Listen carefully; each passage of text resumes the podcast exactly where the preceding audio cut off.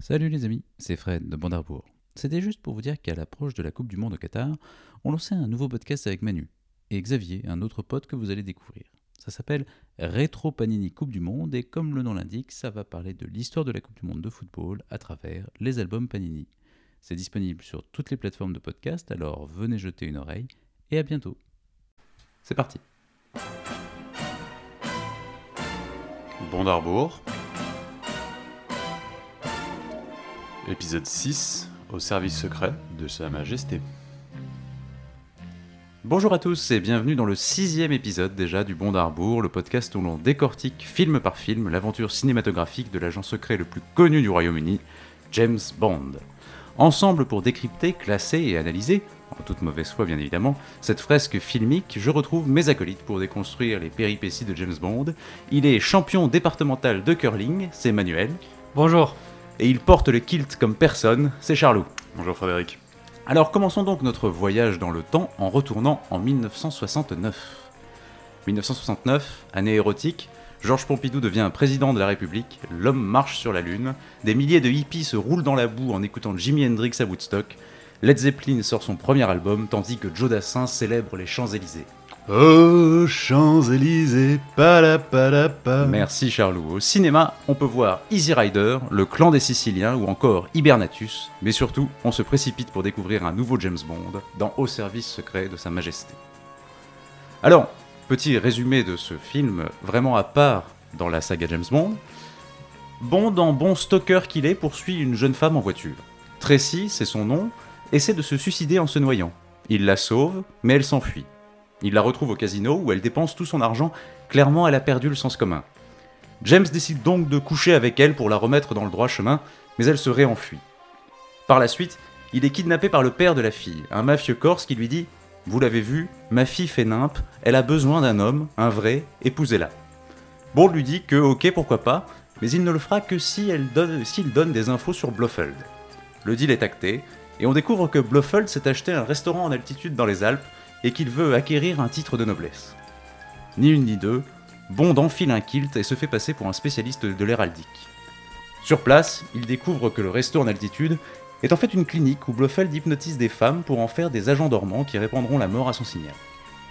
Après s'être tapé quelques-unes des patientes, il arrive à détruire la clinique.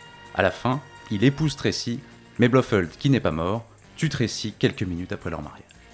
C'est triste. Ah oui. Alors messieurs, C'est très triste. messieurs, un petit commentaire sur ce film. Alors, je, je vais commencer par dire que ce film est tellement à part en fait. Euh, on vient de vivre donc euh, cinq aventures avec Sean Connery. Et déjà, donc, le premier fait marquant, c'est que ah, c'est pas Sean Connery. C'est pas Sean Connery, effectivement. Et euh, on a devant nous un nouvel acteur, donc euh, le premier du- d'une longue euh, lignée qui vont remplacer donc les uns après les autres. Là, c'est George Lazenby, un petit jeune de 29 ans euh, qui nous vient tout droit d'Australie. Et, euh, et effectivement, déjà, bah, ça détonne parce que euh, quand on connaît James Bond depuis 5 films sous l'ère de Sean Connery, l'écossais, et qu'on voit un petit minot arriver, bah forcément, euh, on est un peu pris de court. Alors, est-ce qu'il joue bien? Est-ce qu'il joue pas bien? Bah, déjà, c'est pas, pas un acteur. en fait, C'est pas la du base, tout hein. un Il est acteur, pas- c'est un mannequin. c'est pas un bien acteur, du c'est- tout. C'est un mannequin. C'est vrai qu'il est pas, il est pas comédien du tout. Après, c'est un physiquement, il peut, enfin, il, pourrait tout à fait passer pour un James Bond. Il y a pas, c'est pas spécialement choquant. Il est un peu lisse, mais il n'y a pas non plus. Enfin voilà, c'est un mec euh, plutôt bel homme, euh, bah, c'est athlétique. Enfin, il n'y a pas non plus, euh, pas scandaleux de l'imaginer dans la peau de James Bond.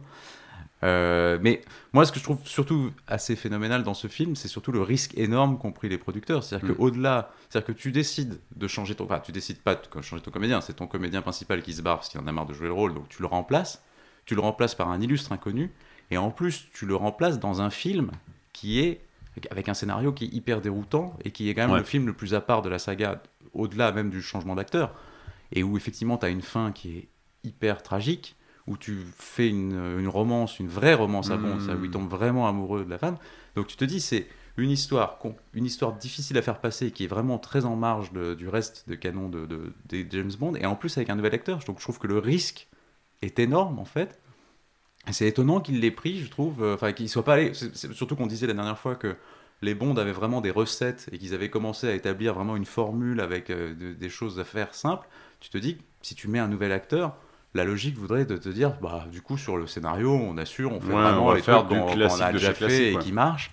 Et là, ils partent sur un truc totalement étonnant. Enfin, je, je, je, je sais. non, me je suis assez impressionné aussi parce que je effectivement, c'est ouais, c'est une prise de risque. Alors, est-ce que ça paye ou pas au final? Il y a certaines choses, oui. Enfin, des. J'aime beaucoup ce film parce qu'il est différent, parce que euh, dans un autre univers qu'on qu'on connaît de James Bond, il a des problèmes. Il a des problèmes de scénario. euh, C'est-à-dire que normalement, donc Blofeld et euh, James Bond viennent de se rencontrer dans le Bah, film par- on d'avant. va parler de la cohérence avec Manu. Je pense qu'il va avoir des tas de choses à dire sur le sujet. Et euh, Il y a de gros gros problèmes de, de continuité, de cohérence. Ouais. C'est un film schizophrène. Moi, je trouve que c'est un film Bah, ouais. schizophrène.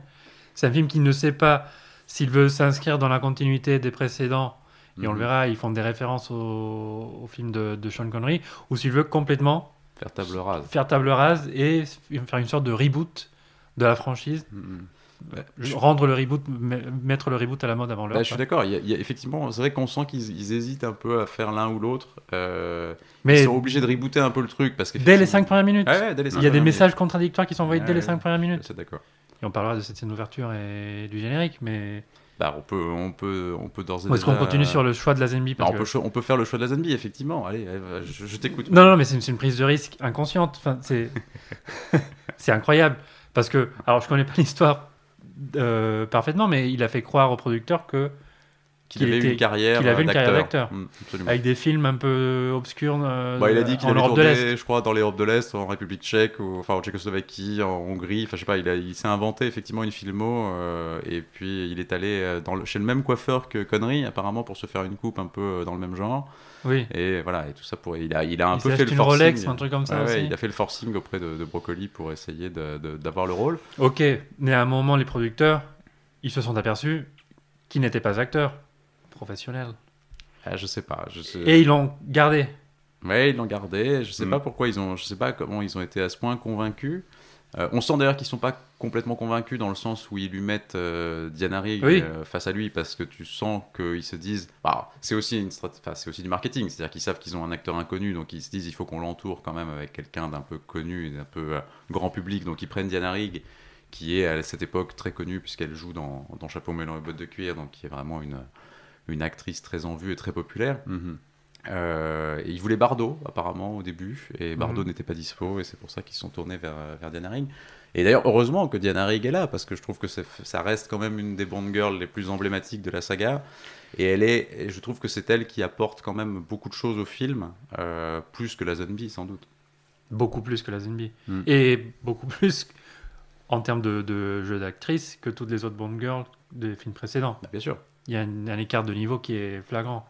Ah bah, bah, c'est- là, pour le coup, Diana Rigg est une véritable actrice. Oui. C'est pas, c'est pas juste un, un mannequin. Et puis, elle a la chance aussi, Diana Rigg, contrairement à beaucoup des femmes qui l'ont précédée, d'être une actrice anglaise. Et donc, elle joue vraiment. Elle n'est pas redoublée derrière. Enfin voilà, on a, dire, on a une femme qui a vraiment joué les scènes, qui a pas juste baragouiné un truc avant d'être redoublée. Quoi. Donc, ça, je pense que ça change aussi et ça permet d'avoir quelqu'un en face qui peut jouer. Oui, qui joue et qui joue un personnage complexe. On est sur effectivement, euh, enfin, euh, oui, cette, cette petite fille, on va dire, d'un mafieux, mais qui en fait euh, veut se rebeller, ne veut pas, enfin, ne veut pas rentrer dans le carcan, ne veut pas se marier avec quelqu'un.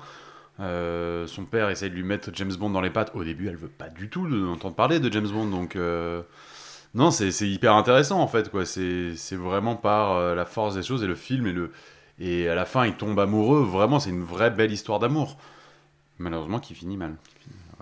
Mais Diana Rigg, le fait qu'elle soit là même d'un côté, ça permet au film de garder un, enfin d'avoir une actrice de haut niveau et euh, de garder une certaine qualité dans, dans le jeu d'acteur. Mais en même temps, ça fait ressortir les limites de la La Zenby. Zombie, un petit peu, oui, c'est sûr. Mais d'ailleurs, je trouve que le casting en général est plutôt bon, à part, à part la Zombie. C'est-à-dire Oui. que je trouve que Telly Savalas en, en C'est Blofeld est, c'est est un très film bon. schizophrène. Euh, Je Mm. trouve que même la, la, la Frau euh, enfin, la- Irma Blunt, Ouais. l'actrice allemande, Ilse Steppert, est vachement bien. Euh, Enfin voilà, même le, ce- le père de Tracy d'ailleurs, le- celui qui fait Draco, Oui, euh, est très très bon aussi. Je trouve cet acteur italien qui a beaucoup euh, beaucoup de charisme aussi. Je trouve. Enfin voilà, il y a beaucoup beaucoup de bonnes choses dans le film. Alors il est réalisé par Peter Hunt, qui était jusque là le, le monteur des, des films de James Bond. Euh, c'est lui, on en a déjà parlé, qui a apporté ce style un peu très cut et très, très, très, très violent dans les, dans les scènes de bagarre, enfin voilà, qui a apporté Mm. ce montage très dynamique. euh, qu'on va retrouver d'ailleurs beaucoup dans le film, peut-être un poil trop sur certaines scènes d'ailleurs, je trouve. Enfin, c'est très. euh, Il y a de temps en temps beaucoup de trucs un peu accélérés, beaucoup de trucs très, avec des plans très coupés comme ça. donc on sent que c'est vraiment sa marque de fabrique. Et comme il est à la tête du film, là je trouve qu'il est. De temps en temps, il en abuse peut-être un, un poil, mais. mais effectivement, moi, c'est un film que j'aime beaucoup, qui m'a beaucoup marqué quand je l'ai vu la première fois, parce qu'effectivement, je, je l'ai découvert euh, bah, quand j'ai découvert la plupart des James Bond, et je m'attendais pas du tout en fait à ça, parce qu'effectivement, pour moi, James Bond, ceux que j'avais vus, ça se finissait pas comme ça, c'était pas du tout ce genre d'histoire, et je me souviens avoir été vraiment choqué, et vraiment triste en fait, en voyant le, le film et, et- et sa fin. Euh, c'est là que je me dis que finalement, alors c'est vrai que on pleure sûrement plus pour, euh, pour Diana Rigg que pour euh, Lazenby en soi, enfin que pour ce qui arrive à Lazenby, mais c'est là où je me dis que Lazenby a pas complètement tout raté, c'est-à-dire qu'à la, la fin, scène de fin. la scène de fin est quand même très, est quand même très touchante. réussie et on est, Ouais. on est quand même touché. Donc je me dis si vraiment Lazenby était euh, avait vraiment tout Mm. raté dans le film, on s'en Ouais. foutrait un peu et c'est c'est quand même pas le cas. Il a presque tout raté. Voilà. et, et après, je trouve, si tu regardes bien le film, alors j'ai pas forcément en tête l'ordre du- de, de tournage des scènes du film, mais je trouve qu'en fait, il y a des moments où Lazenby est plus à l'aise que d'autres, en fait. Je trouve qu'il y a des moments où on voit qu'il est vraiment pas tout à fait dedans, et d'autres moments où je trouve où il a pris un peu plus la, la mesure du rôle. Enfin, sauf que, et du coup, c'est vrai que c'est un peu déséquilibré par moments. Je trouve qu'il y a des meilleures scènes que d'autres. En fait. Oui. Sur la scène d'ouverture, je trouve qu'il n'est pas du tout dedans. Non. Ouais. Non, non, Surtout, effectivement. Et c'est- cette scène d'ouverture, en fait, où on commence à faire déjà, enfin, dès la première scène où il se bat dans l'eau, il essaye de retrouver Tracy, et directement, on fait une référence au fait que bah, ça n'arrivait jamais à, Ah oui. à l'autre gars, en Mais fait. D'abord, la première chose qu'il dit, c'est son fameux Bond James Bond. Horrible. Ouais. Super lisse. My name's Bond. James Bond. Un truc comme ça. Oui, C'est vrai qu'il le le fait un peu d'une manière. euh, oui, Madame is born. Mais, bah, alors c'est l'interprétation de la. C'est le problème, je pense, c'est qu'il le met. Il, il va vachement dans la désinvolture. C'est-à-dire que c'est vraiment la façon qu'il choisit pour interpréter le rôle. C'est-à-dire qu'il oublie un peu le côté. euh, le côté dangereux, le côté viril de, de, de conneries, parce qu'il n'a pas forcément un côté viril d'ailleurs physiquement, c'est un- c'est plutôt une gravure de mode que vraiment un mec euh, voilà, euh, avec une gueule un peu comme peut il est l'avoir euh, comme peut Bien l'avoir charpenté, quand même. oui, quoi, non, non, mais, non mais, je- mais si tu veux, il n'a pas ce côté euh, dangereux dont on parlait la dernière fois de conneries. Tu vois, il est très lisse, il a un visage vraiment de, de graveur de mode. Donc il joue beaucoup plus sur le côté des invols, sur le côté un peu léger. Euh, et ce qui est renforcé en plus par ses tenues dans le film, je trouve, où il a un côté très dandy, Ouais. très, C'est très euh, swinging voilà, c'est très 60s, hein. swinging 60s. euh, Enfin voilà. Donc du coup, il a moins ce côté euh, voilà, dangereux de, de, de conneries. C'est le choix peut-être qu'il fait, ou c'est peut-être la seule chose qu'il sait faire, j'en j'en sais rien. je- Mais en tout cas, forcément, c'est il prend un contre-pied. Et du coup, il a un petit côté un peu, voilà, euh, Un peu dandy. un peu dandy, euh, qui, Oui. Qui marche Ouais. moyennement. Et malgré lui, moi j'aime bien la scène d'ouverture. Je la qu'elle est très bien La scène filmée. d'ouverture est plutôt chouette. Les images euh, sur la plage sont très très très belles. Avec cette fille mystérieuse qui va se jeter dans la mer, donc Diane Eric, ce qui lui donne un côté très femme fatale. Ouais, avec cette espèce de robe à paillettes qui est Oui, très belle. très très belle. Et non, et, alors, et en plus, je trouve que la scène d'intro du personnage, c'est marrant parce qu'il y a une référence claire à Dr. No, c'est-à-dire qu'au début, on ne voit, on ne voit pas la zombie, c'est-à-dire qu'on Oui. voit, alors on voit son menton, on voit sa clope, on voit ses mains, on voit son, enfin voilà, on est comme un peu dans la première scène de, de. Dr. No où on Mhm. découvre euh, Sean Connery assez, euh, bah, pas tout de suite, et c'est finalement que quand il dit My name is Bond James Bond qu'on voit vraiment son visage en fait, qu'on le Oui. découvre vraiment complètement. Comme pour Sean Connery. Hmm, Et quand exactement. on compare les deux Bond James Bond, Effectivement, c'est pas la même chose. l'écart est Abyssal. abyssal. Huge. Et d'ailleurs, c'est ce qui. Ils feront pas la même chose quand Roger Moore reprendra le rôle, mais on en reparlera. Oui. Euh, ils essayent d'une autre manière en fait de présenter Roger Moore euh, dès le départ parce que en fait ils se sont bien rendus compte que essayer de comparer les deux, de mettre sur le même pied d'égalité et de faire la même présentation pour les deux personnages, bah forcément en fait il y aura un rapport de force qui sera pas forcément évident pour le nouveau. Non, c'est sûr. Et mais en plus, à la différence que, que Roger Moore était quand même connu. Donc, euh, si Oui, tu veux, pour le public, oui. c'était pas non plus la même chose de découvrir Roger Moore, qui Ouais, était en ouais. plus euh, familier du petit écran, que les gens connaissaient bien. Mhm. Alors que les ennemis, vraiment, les gens ne savaient pas qui c'était. quoi. Donc, il y avait vraiment un challenge euh, très difficile.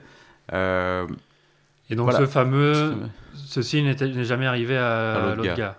Bon, Alors, c'est quoi ce truc? Bah- Parce qu'on sort d'une scène qui est quand même triste, enfin une tentative de suicide, c'est qui n'est pas très drôle, et là, tout, tout d'un coup, le mec se met à regarder, il regarde la caméra, Et il nous Ah sort oui. ce truc là, ce truc un Ah peu bah c'est une rupture, Ah, c'est le clin d'œil au, quatri- quatrième mur, quoi. C'est euh, voilà. Bah, alors je- je- dans le commentaire du, du, du- du film, Peter Hunt dit, c'est vrai qu'on a voulu faire un petit un petit clin d'œil comme ça, et il dit en fait c'est le seul endroit où on peut où on peut se permettre ça, c'est-à-dire c'est avant le générique. C'est-à-dire qu'en fait, il n'y a pas de scène Oui. derrière qui ferait que, du coup, tu- ça serait hyper bizarre. En fait, il parle au quatrième mur et puis derrière, t'enchaînes sur autre chose. Là, comme t'enchaînes sur la musique, finalement, ça laisse un peu un truc en suspens et puis après, tu reprends sur autre On chose. est d'accord que cette phrase, elle casse un peu Mhm.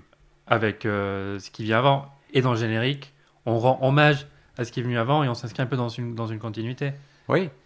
Bah, oui, mais là, si tu veux, c'est un clin d'œil justement en disant, euh, voilà, c'est c'est c'est- c'est référence à conneries et euh, moi, je trouve que c'est plutôt drôle en fait. Mais je trouve que c'est une phrase qui marche plutôt bien.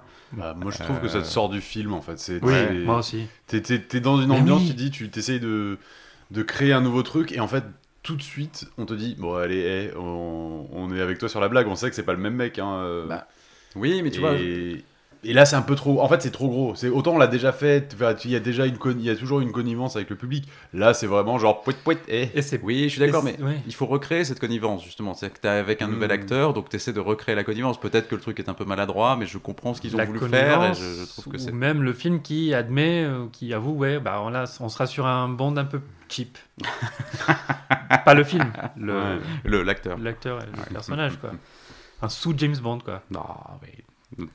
ouais, je sais pas. Mais Euh, on donc- enchaîne avec la musique la et musique. l'intro. Et l'intro, très grande musique. Oui, oui, très grande musique. Vraiment, donc un thème musical euh, exclusivement instrumental sur lequel il n'y a, pas de- il y a pas de parole, qui est composé par John Barry. Qu'on a mis comme musique fond, de fond qu'on a mis pour comme la- musique de l'intro. fond pour le- pour l'intro. Euh, pourquoi il n'y a pas de parole? Et ben Pour une raison très simple. C'est que John Barry et Peter Hunt se sont parlé, et John Barry a dit à Peter Hunt, bah en fait, faire une chanson dans laquelle il y a les paroles At Her Majesty's Secret Service, ça va être compliqué parce que c'est trop long. Bah, c'est pas très musical, Et effectivement. du coup, Peter Hunt a dit OK, et du coup Barry a dit je vais te faire un truc musical sans parole, et dit ça me va. Ouais. Et donc, et après, ils se rattraperont en faisant une chanson dans le film, dont on parlera tout à l'heure, Euh, mais voilà, mais qui sera pas la chanson du générique, Euh, mais ce qui était effectivement assez logique. Alors c'est marrant parce qu'au début, il y avait vraiment une volonté euh, de la part des- de, de l'équipe de se dire qu'il fallait qu'il y ait le titre dans la chanson. Ce qui est quelque chose qui changera par la suite, Mhm. puisqu'il y a d'autres exemples, il y a, de- il y a des contre-exemples en fait. Voilà. Oui. Mais c'est aussi pour ça que la chanson qui avait été euh, composée pour, euh, alors, je sais plus, sur- pour un des précédents qui était Mister Kiss Kiss Bang Bang, euh, en fait n'avait finalement pas été retenue parce que justement Opération Tonnerre. sur Opération Tonnerre, voilà, et parce que les producteurs s'étaient dit c'est compliqué de faire une chanson où le titre du film n'apparaît pas, donc c'est pour ça qu'ils l'avaient pas retenu. Et puis finalement voilà, c'est une doctrine qui qui évoluera par la suite. On aura euh, Nobody Does It Better, on aura You Know My Name, on aura euh, Writings on the Wall, euh, pour, qui sont Bon, après, dans euh, Nobody Does It Better, t'as quand même The Spy Who Loved oui, Me qui est oui, oui, dit dans la chanson. mais c'est pas le titre, de, le titre, c'est pas. The Spy Who Ouais. Loved Me, quoi. Voilà. Oui, d'accord. Voilà. Euh, et donc, alors, avec euh, bah, ce- un générique, avec euh, des femmes euh, et la couronne d'Angleterre, voilà, c'est beaucoup. beaucoup God ça, Save the Queen. God Save the Queen. Et avec ce petit truc marrant qui est qu'à la fin, en fait, vous avez des femmes nues de profil avec les, les tétons qui pointent Voilà. un peu, qui arrivent et qui soulèvent plus ou moins la couronne d'Angleterre. Et avec le nom qui apparaît, donc directed by Peter Hunt. Et Peter Hunt qui raconte qu'il n'avait pas prévu un truc, c'est qu'il trouvait ça génial l'idée d'avoir son nom qui apparaissait sur des femmes nues, euh, seins à l'air, et en fait il n'avait pas prévu que la, La censure, censure. dans certains pays couperait ce, ce moment, et que donc du coup dans plein de pays son nom n'est pas au générique, du coup, parce que le plan est coupé euh, directement. Pas de réalisateur. une fausse bonne idée. voilà, fausse bonne idée. voilà. Euh, donc après, bah voilà, on rejoue encore sur ce truc, puisque tout le monde se demande où est Bond dans le, quand on enchaîne après le Oui. générique. Donc voilà, où est Bond euh, euh, Et donc on a, donc alors c'est le, le directeur, bah, donc c'est retour de Sid Kane pour pour la déco. C'est plus Ken Adam, mais Sid Kane qui avait fait quand même Bon baiser de Russie, donc voilà, qui était assez assez Propre. doué aussi, assez propre aussi. Voilà, et donc dans la première scène, donc il sauve Tracy du suicide, elle s'en va. Après, il arrive au casino. Euh, au casino, alors on sait pas trop ce qu'elle fait au casino. C'est vrai que j'avoue que ce Elle est là en un train peu- de elle est perdre en train- de l'argent, Elle perd de l'argent. Ah ouais. Voilà, c'est ce que je disais un peu dans le résumé, c'est un peu compliqué de suivre ce que, le but de Tracy, en fait, à part faire n'importe quoi pour De faire chier son l'autodestruction. père, sans doute, c'est de Oui, l'autodestruction, c'est il y a un peu de tout oui, ça, voilà. En f- pleine phase de Euh, rébellion vis-à-vis de son père. ouais. Voilà, donc du coup, euh, James Bond rem- la- rembourse l'argent qu'elle euh, qu'elle doit, euh, voilà, et euh, évidemment, du coup, il va finir par, par coucher avec elle, parce que, voilà, Ah, c'est quand même comme ça que ça se passe dans ces films-là. Elle avait une On est dette, en- on est encore en visiblement, c'est ce que nous dit le 1969, hein, c'est bien ça. hein. Voilà, c'est ça. Et donc, alors, il essaie de coucher avec elle, mais quand même, il y a un mec qui essaie de le tabasser. Enfin bon, c'est- ça a l'air c'est assez compliqué en fait. Déjà sur la plage, il veut la sauver. Il y a des mecs Ouais. qui le tabassent. Il veut coucher avec elle dans le casino. euh, Il y, a des- il y a un mec qui va le tabasser. Enfin, c'est vrai que c'est. Oui, mais du coup, elle le- est, elle est, elle est mais pas, elle est du- pas très accessible. Du coup, le lendemain, euh, elle a quand même remboursé toute sa dette. c'est vrai. Euh, Oui. Voilà. Propre. Et elle s'en va.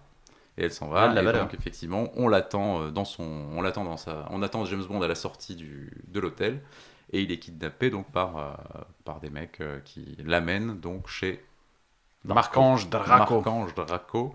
Et avec ce petit clin d'œil encore euh, de quand il arrive, quand les hommes de main de Draco l'amènent dans le bureau de Draco, il y a un nain qui passe le balai Oui. et qui sifflote Goldfinger. Goldfinger. Voilà. Voilà. Bon. Bah, c'est- je terrible. bah, ça, c'est, tu vois, c'est plus, c'est un clin d'œil, on va dire un peu moins, on va dire appuyé, quoi. C'est plus subtil, on Oui, est d'accord. oui, c'est beaucoup subtil, mieux ouais. que le poète poète du... Ouais. de la scène d'ouverture. Bon, oui, si vous voulez, si vous voulez, c'est un drôle de... me fait rire. C'est un drôle de truc, mais voilà. Et donc Draco lui explique que voilà, sa fille effectivement fait des conneries, euh, Qu'il a, sait be- pas- qu'il a- qu'elle a besoin d'une- d'un homme pour la dominer, Bah oui. de- dans le texte. C'est une drôle de. Oui, voilà, c'est effectivement encore un discours assez peu. euh, Oui. Voilà. Assez Woke. peu, assez peu progressiste, Oui. assez peu woké, assez peu tout ce qu'on veut, voilà. Euh, et donc euh, il lui dit bah, épousez ma fille. C'est un peu. euh, bon. Et je, oui, voilà, je. Et vous aurez, paie- et vous aurez des, des sous. Et vous aurez beaucoup de sous. vous aurez beaucoup de sous. voilà. Et donc Bond dit ouais, pourquoi pas. Mais il dit Merci, à une je, suis- condition. je suis marié à- au Royaume-Uni, Non, non, monsieur. il dit moi je veux bien épouser ma- ta fille si tu me donnes des infos sur Blofeld. Parce qu'il trouve que l'enquête sur Blofeld patine un peu. Oui. Surtout Oui. que M lui a, lui a retiré l'affaire, donc du coup, il trouve que voilà, il toute, Oui, ça, il arrive, sur il arrive, donc il arrive, il arrive dans le bureau d'Eb, on lui dit, bah en fait, t'es plus sur euh, l'affaire, euh, l'affaire Blofeld. Parce que, ça fait, ça fait quand même bien chier euh, James Bond. C'est vrai que ça fait quelques années qu'il est dessus quand même. Et ouais, et que là, en fait, il arrive peut-être à avoir une piste, on lui dit, non mais en fait, non, arrête, ça suffit. Voilà. Euh, Donc il décide de démissionner. voilà, à ce moment-là. Euh, et donc il fait sa lettre de Ah oui, démission. oui, oui. Euh, il va dans son bureau, ce qui est la première fois et la seule fois, je Ouais. crois, qu'on voit le bureau Ouais, de James Bond. au MI6. Là, il retrouve des gadgets dans le bureau qui sont des gadgets qu'utilisait Sean Connery dans les précédents films. Voilà. Donc, Donc voilà. référence et euh, lignée dans les. Encore des contradictions. Voilà, héritage des précédents films. Comme il y avait déjà d'ailleurs dans le générique, où dans le générique, on avait des extraits des précédents films, justement, Oui, oui, pour s'inscrire dans la lignée comme ça. Et donc, il envoie sa démission à, à M. Euh, M le rappelle et lui dit accordé. Donc, il pense en fait que M en avait rien à foutre et qu'il lui a dit ok, euh, casse-toi. Sauf qu'évidemment, Monet Penny là, lui a sauvé le coup. Et en fait, elle n'a pas remis la lettre de démission, elle a remis une lettre de demande de congé de 15 jours. je crois. Exactement. Ah, elle est forte. hein. Et elle est forte, Très très forte. effectivement. Mais c'est dommage, parce que moi je pensais qu'on allait partir sur un film où James Bond était en roue libre, quoi. Était en, En, rogue. Ouais, ouais, ouais. Bon, on en aura pas mal hein, euh, après quand même. Donc, Mm. Il y en a. bah, après, malgré tout, il est quand même un peu en. oui, il est, oui, en il, est en goguette, dynamique. il est en goguette tout Oui, seul. il est quand euh, même un peu tout seul dans le truc. Après, effectivement, il n'a pas quitté les services secrets, mais on voit clairement que c'est une mission euh, un peu en, en solo et que voilà, il n'est pas vraiment. D'ailleurs, justement, d'ailleurs, il n'a pas du tout de. c'est là- Il n'y a pas de- d'aide de, de Q Non dans celui-là. Euh, voilà, il n'y a, pas de- y a pas de gadget. Et c'était une volonté justement de Peter Hunt qui, juste, qui a trouvé, lui, que c'est un peu ce qu'on disait la dernière fois, que la saga allait peut-être un peu trop loin dans le côté gadget, dans les sbroufs, etc. Et qui voulait retourner à quelque chose d'un peu plus simple. Et c'est justement pour ça qu'il y a, pas de, il y a très peu de gadgets. Il n'y en a qu'un seul, en fait, euh, qui arrivera un petit peu plus tard, mais qui n'est pas vraiment un gadget en tant que tel. Et euh, voilà, pour revenir à quelque chose d'un peu plus de- de- à l'origine de Mhm. James Bond et sur le- les, les- les vrais, euh, les vraies bases. Quoi. Qui est moins de distraction, on va Exactement. dire, moins enfantin. Et donc du coup, James retourne euh, voir Draco au Portugal pour avoir un peu plus d'infos. Et là, Draco lui dit, bah écoutez, je, je crois que d'ailleurs ce Blofeld euh, bah, aimerait avoir des titres de noblesse. Exactement. Exactement. Il voudrait. Alors, c'est un drôle de. C'est pareil. J'avoue que c'est un drôle de truc en fait. C'est pourquoi Blofeld, qui euh, quand même un type recherché par à peu près tout le monde, veut à tout prix un titre de noblesse et que c'est quelque chose qui se sait. Drôle de. drôle, de truc en fait, je trouve. C'est c'est prendre beaucoup de risques de se faire chier à devenir compte de quelque chose quand t'es un mec recherché par, euh, Mhm, par mhm. tout le monde. Mais bon, après tout, euh, pourquoi pas. Euh, et donc, effectivement, Tracy, là, et, et Bond se, se retrouvent. Et en gros, euh, voilà, Draco explique euh, voilà, qu'il veut qu'il veut qu'il se marie. Et en gros, Tracy dit Mais oui, mais moi, je veux pas que Monsieur Bond m'épouse parce que tu as quelque chose en échange à lui donner. Je veux que tu lui dises déjà ce qu'il veut savoir et voir après s'il veut m'épouser ou pas. Mhm. Et donc, effectivement, elle oblige son père à révéler les infos sur Blofeld. Et ce qui ne va pas empêcher James de quand même tomber amoureux d'elle. Et là, on va avoir une belle scène de remplissage. Un bon montage de comédie romantique. Oui, un bon clip en fait. C'est un Un clip. C'est un clip en fait, ouais, ouais, avec euh, une chanson qui s'appelle We Have All the Time in the World, composée par John Barry et interprétée par Louis Armstrong. Le grand Louis Armstrong. C'est une de ses dernières chansons. C'est sa dernière chanson. Ouais. On l'écoute? Allez, on l'écoute.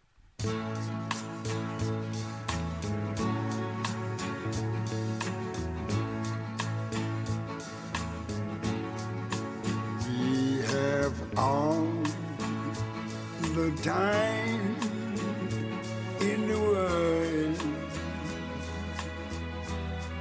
Time enough for life to unfold all the precious things love has in store. We have all the love. Très belle chanson. Très très belle chanson. Très très jolie chanson, effectivement. Et euh, Barry explique euh, que voilà, il avait cette chanson, il voulait écrire cette, cette belle chanson, et que quand il réfléchit à un interprète, il se dit bah j'adorerais que ce soit Louis Armstrong qui la chante. Louis Armstrong qui était déjà très malade et, et très mal en point, et qui accepte de, de le faire. Et, euh, et Barry dit qu'à la fin de l'enregistrement, Armstrong le, le remercie pour, pour ce moment de, de musique, etc. Et que Barry dit, je- même en- en- encore aujourd'hui, enfin dans le commentaire, qu'il dit, même encore aujourd'hui, quand je repense à ça, je suis euh, hyper ému que Louis Armstrong m'ait remercié parce que c'était tellement quelqu'un que, que j'admirais. Mm. Donc euh, voilà, donc, c'est vrai que c'est une très très belle chanson, c'est une très belle dernière chanson pour, euh, pour Louis Armstrong. Euh, et donc c'est effectivement sur cette chanson qu'on voit Tracy et Lazenby, enfin et Bond qui sont euh, voilà, qui voilà, on les voit dans différentes circonstances de romance, etc. Et on comprend que leur euh, que leur amour grandit et que voilà, ils tombent vraiment amoureux.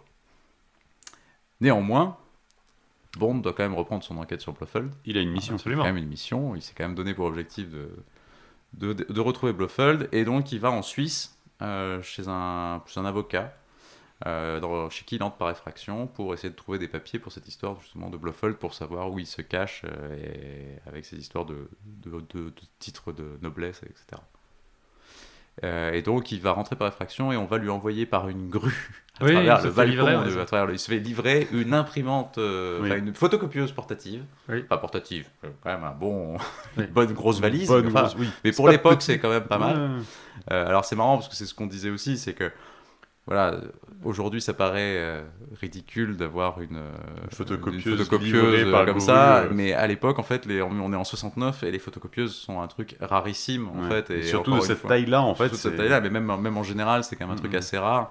Et c'est ça qui est marrant, c'est ce qu'on disait aussi, c'est James Bond est toujours à l'avant-garde et montre des choses qui n'existent pas encore vraiment pour le, le commun des mortels. Et donc là, effectivement, il reçoit par une, une valise dans laquelle il y a une imprimante, enfin une photocopieuse portative, il photocopie un certain nombre de documents. Et c'est quand même assez long, et comme c'est assez long, il feuillette un petit Playboy qui traîne euh, Voilà. dans le, euh, qui traîne vrai, dans le truc. ça. Et oui, il feuillette un Playboy. Bah tiens, il y a Bah, un un Playboy, Playboy, qui donc euh, je dis, bon, Eh oui. voilà, on va, fêter ça. Et, euh, avec un petit clin d'œil, puisqu'en fait, euh, c'est dans Au service secret de Sa Majesté a été le premier euh, roman de Fleming à être publié en feuilleton dans Playboy. Ah. Voilà, petite référence. euh, Mm. petite Fun référence fact. truc. Fun fact, absolument. Et donc voilà, il lit son Playboy tranquille, et une fois que c'est fini, il remet la photocopieuse dans le machin de la grue, il s'en va. Et donc il découvre effectivement, voilà, où est, il va pouvoir savoir où est Blofeld, savoir que Blofeld donc cherche à valider son titre euh, de noblesse, et il va donc aller chez un spécialiste de, de la généalogie et de l'héraldique qui est Sir Hilary Bray. Oui, qui est en fait en correspondance avec Blofeld. qui est en fait en correspondance Ouais. avec Blofeld justement et qui est et donc il va décider de prendre la place euh, d'Hilary Bray pour donc aller voir rencontrer Blofeld et euh, voilà. Et c'est là où on a un problème, c'est qu'en fait, si dans le film précédent, euh, Blofeld et James se sont déjà rencontrés, euh, se faire passer pour Sir Hilary, ça va être compliqué quand même. Mais a priori, ça passe sans trop de problèmes.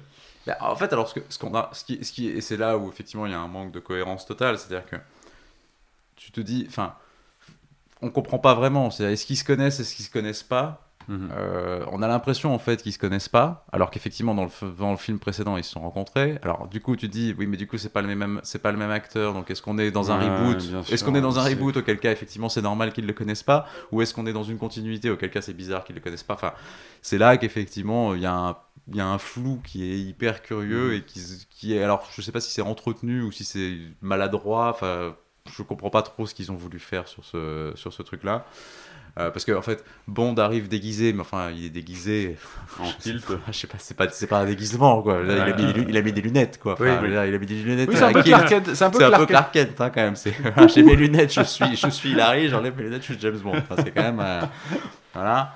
Donc on comprend pas vraiment ce qui se passe.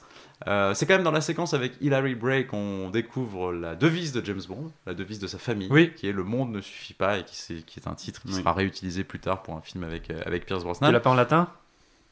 Ah non, je l'ai plus en latin. J'ai oublié. Et euh, Orbis non sufficit. voilà. Je sais pas si la je- prononciation est bonne. Ce- ce- ça, ça fera l'affaire. Voilà. Les latinistes nous enverront Voilà, des courriers si jamais c'est pas le exactement, cas. Exactement. Euh, et alors, ce qui est très drôle, c'est que ils partent du principe que donc James Bond se fait passer pour Hilary Bray, et donc ils se disent bon, bah, il faudrait qu'il limite un peu l'acteur qui joue Sir Hilary. Mhm. Sauf que quand ils testent le truc, apparemment la zombie arrive pas trop à imiter le, le machin, ce qui fait qu'ils vont demander à l'acteur qui joue Hilary de doubler, de doubler la zombie dans Voilà. les scènes où il se fait passer pour Sir Hilary. C'est un immense aveu d'échec. Bah, De devoir doubler l'acteur qui joue James Voilà. Bond dans un James Bond. c'est c'est très c'est vraiment une drôle d'idée mais surtout qu'en fait ce qui est bizarre c'est que tu te dis que En fait, ben, ça sert à non, mais rien surtout, sur- oui, voilà, pourquoi Blofeld ils n'a changent ça jamais... parce qu'ils se sont jamais rencontrés sauf si du coup il a déjà rencontré James Bond auquel cas il faudrait qu'il modifie sa voix mais comme c'est pas le même acteur c'est pas la même voix enfin c'est un bordel pas possible Voilà. en fait. C'est totalement il y, a- y a- rien qui va en fait dans ce dans cette rencontre et dans Bah, ce le seul truc qui va bien dans cette rencontre, c'est juste que effectivement ils arrivent dans cette, on va dire, cette station euh, de ski euh, dans les Alpes, qui est magnifique Mm. en fait. En Oui. vrai, c'est euh, ah oui c'est sur, sur le toit du monde. euh, Et ce qui est marrant, c'est qu'ils ont trouvé ce truc-là qui existait vraiment, Ouais. en fait. C'est- et ils ont trouvé ça dingue, et le truc était en train d'être fini de, de- de construire, et ils tombent sur ce machin-là, effectivement, sur lequel ils vont en plus rajouter un décor, un machin. c'est- L'endroit est dingue, l'endroit est vraiment dingue. Et alors, il, se- il se trouve que le mec qui jouait Sir Hilary, qui s'appelle George Baker, euh, dit qu'un dans, dans le commentaire du, du- du DVD, raconte qu'un jour il déjeunait avec un producteur et qu'à la table à côté il y avait Ian Fleming et que Ian Fleming était venu euh, les voir en disant au producteur vous devriez adapter mes bouquins et lui il ferait un très bon James Bond en parlant de George Ah. Baker Voilà. et donc Baker dit bah voilà ça ça, voilà après il dit ça s'est jamais fait et puis il dit je pense que Fleming apparemment a suggéré mon nom au producteur mais il dit j'ai l'impression que le fait que Fleming suggère mon nom était finalement pas forcément la meilleure chose à faire euh, pour que j'ai le rôle mais il dit du coup c'est assez marrant parce que je me retrouve finalement à jouer un James Bond et à doubler, Et à doubler James Bond d'une certaine manière. dans Oui, c'est le film Oui. donc voilà la boucle est quand même bouclée et j'aurais fait il aura joué un peu James Il a- Bond il a joué James Bond. voilà il aura joué James Bond Ouais. voilà. Et donc il arrive effectivement dans les Alpes au, au Piz, Piz Gloria, Mm. Euh, voilà, où il va rencontrer Fraulein Bunt, euh, qui est un film avec Ilse Stepat, qui est une, fi- une, une actrice allemande. Euh, et donc il va être emmené dans, ce, dans cet endroit assez incroyable. Donc en fait, c'est une clinique. C'est une clinique. Mm. Où en fait, euh, Blofeld euh, tente apparemment de, ré- de, de- de résoudre les problèmes de jeunes femmes. Des addictions, en Des fait, addictions, des, ouais. des problèmes d'addiction, euh, voilà, Blofeld est un médecin. c'est ça. Ouais. Euh, et donc on a ce truc très étonnant où il y a une espèce de, de poule de, de, de- de jeunes Oui. filles au sommet Oui, de, ce, de ce truc, donc une douzaine de, jeunes femmes. Euh, et Peter Hunt explique qu'il avait voulu exprès en plus trouver quand même des vraies actrices. Il voulait pas juste des mannequins, il voulait quand même des, des filles qui étaient euh, comédiennes. Et on retrouvera d'ailleurs notamment dans, dans toutes ces filles, il y a Joanna Lumley qui était euh, Ah qui oui, jouera après dans Ab- Absolutely Fabulous. Mm. Euh, voilà, il y a quelques actrices comme ça et qui sont toutes assez évidemment toutes assez belles.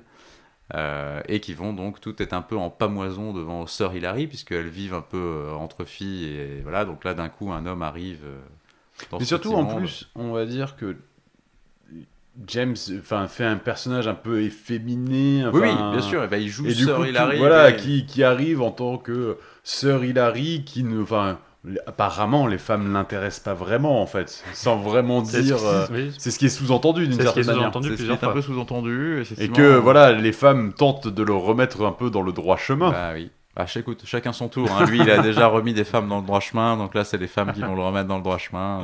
C'est- un juste retour Voilà. des choses. Et euh, donc, il va mettre un kilt parce que Pourquoi que- pas Parce que pourquoi pas.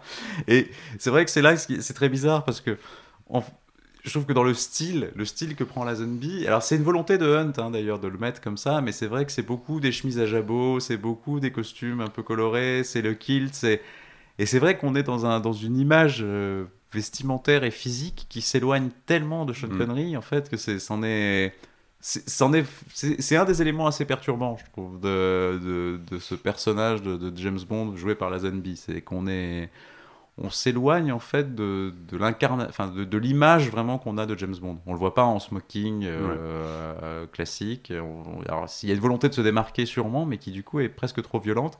C'est ce qui donne d'ailleurs au film un côté très anglais et beaucoup moins international, je trouve, que, que, que les autres. D'ailleurs, le, film marche- le film marchera beaucoup moins bien aux États-Unis que, C'est ça. Que dans- qu'en Europe, mais parce que je trouve que le film est beaucoup plus anglais. C'est, on a vraiment un personnage très anglais, on est en Europe, on s'éloigne pas beaucoup effectivement de, de- ces coins-là, et, euh, et je pense que c'est un film avec une dimension moins internationale, bizarrement. Et donc, en fait, c'est. Enfin, pendant qu'il est en train de, de fricoter, on va dire, avec euh, des patientes de la clinique, qui se, Bah fait, oui. attra- qui se fait attraper, en fait, finalement. Ah oui, normal, oui. normal, effectivement, il le fait. Donc, Irma Blunt euh, arrête un peu de, enfin, les, les, les petits jeux de, de James Bond. Et, euh, et d'ailleurs, Blofeld euh, s'était bien rendu compte qu'il y avait un peu Anguille sous roche aussi, Oui. parce que il aurait dit des trucs un peu de travers. Et, euh, et en fait. et donc euh, bah là, du coup, il se rencontre avec Blofeld vraiment. Ouais. Du coup, enfin, on- disons que là, on- les, les masques sont, Voilà. sont tombés, donc on n'est plus sur euh, le comte Blechamp et Hilary Bray, on est sur Blofeld contre James Bond. Oui. Donc là, effectivement, encore une fois, on... une espèce de jeu.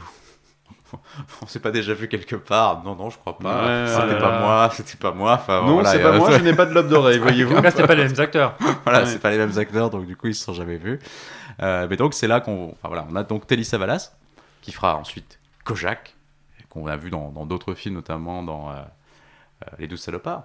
Oui. Euh, Telly Savalas dans d'autres dans d'autres films, euh, qui fait moi je trouve ce qui est sans doute le meilleur Blofeld de, de toute la de toute la saga. 100% d'accord. Euh, que je trouve parce que je trouve qu'en fait le, ce qu'il a vraiment d'intéressant Savalas c'est que il a ce côté très inquiétant il a cette gueule qui est un peu flippante euh, voilà Mm. mais malgré tout et même s'il est un peu corpulent il a une dimension vraiment physique c'est-à-dire que c'est vraiment un type qui peut qui peut faire du ski qui peut euh, voilà se battre contre contre Bond c'est pas juste Oui, le est- petit génie du mal c'est pas juste le, le, le- tu vois Il n'est pas cantonné à un seul petit non, rôle, quoi. exactement. Et je trouve que c'est et c'est vraiment du coup un adversaire qui est impressionnant, qui en impose et où tu dis ouais, ce mec-là.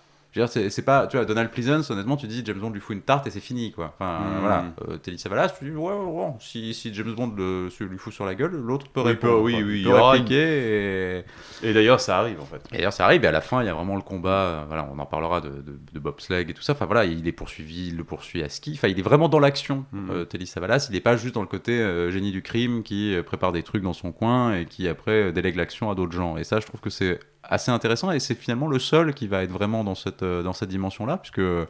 Oui. euh, Donald, euh, Charles Gray après ne fera pas ça non plus euh, et Christophe Waltz va aussi rester un personnage très très falot en Mm. fait et sans, sans attrait vraiment Absolument. dans, dans l'action et c'est pour ça que je trouve que ce que fait Savalas c'est vraiment intéressant.